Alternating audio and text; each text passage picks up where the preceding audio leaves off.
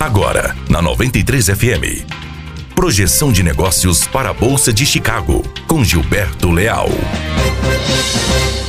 Bom dia, hoje, quinta-feira, 4 de abril de 2019. Aqui Gilberto Leal e este é mais um boletim é, de abertura de mercado com as principais movimentações da Bolsa de Chicago e também as movimentações de abertura de câmbio é, na B3 diretamente para 93 FM. Mercado em Chicago segue com as atenções divididas entre o clima americano e as questões comerciais de China e os Estados Unidos.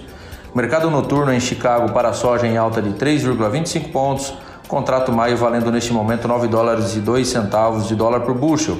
Para o milho, o mercado noturno também em alta de 1,25 pontos, contrato julho em Chicago valendo 3 dólares e 73 centavos de dólar por bushel. O dólar operando em queda na B3 nesse momento de 0,23%, valendo 3,8660. O mercado financeiro interpreta aí as falas de Paulo Guedes ontem na CCJ, após um grande bate-boca com os deputados.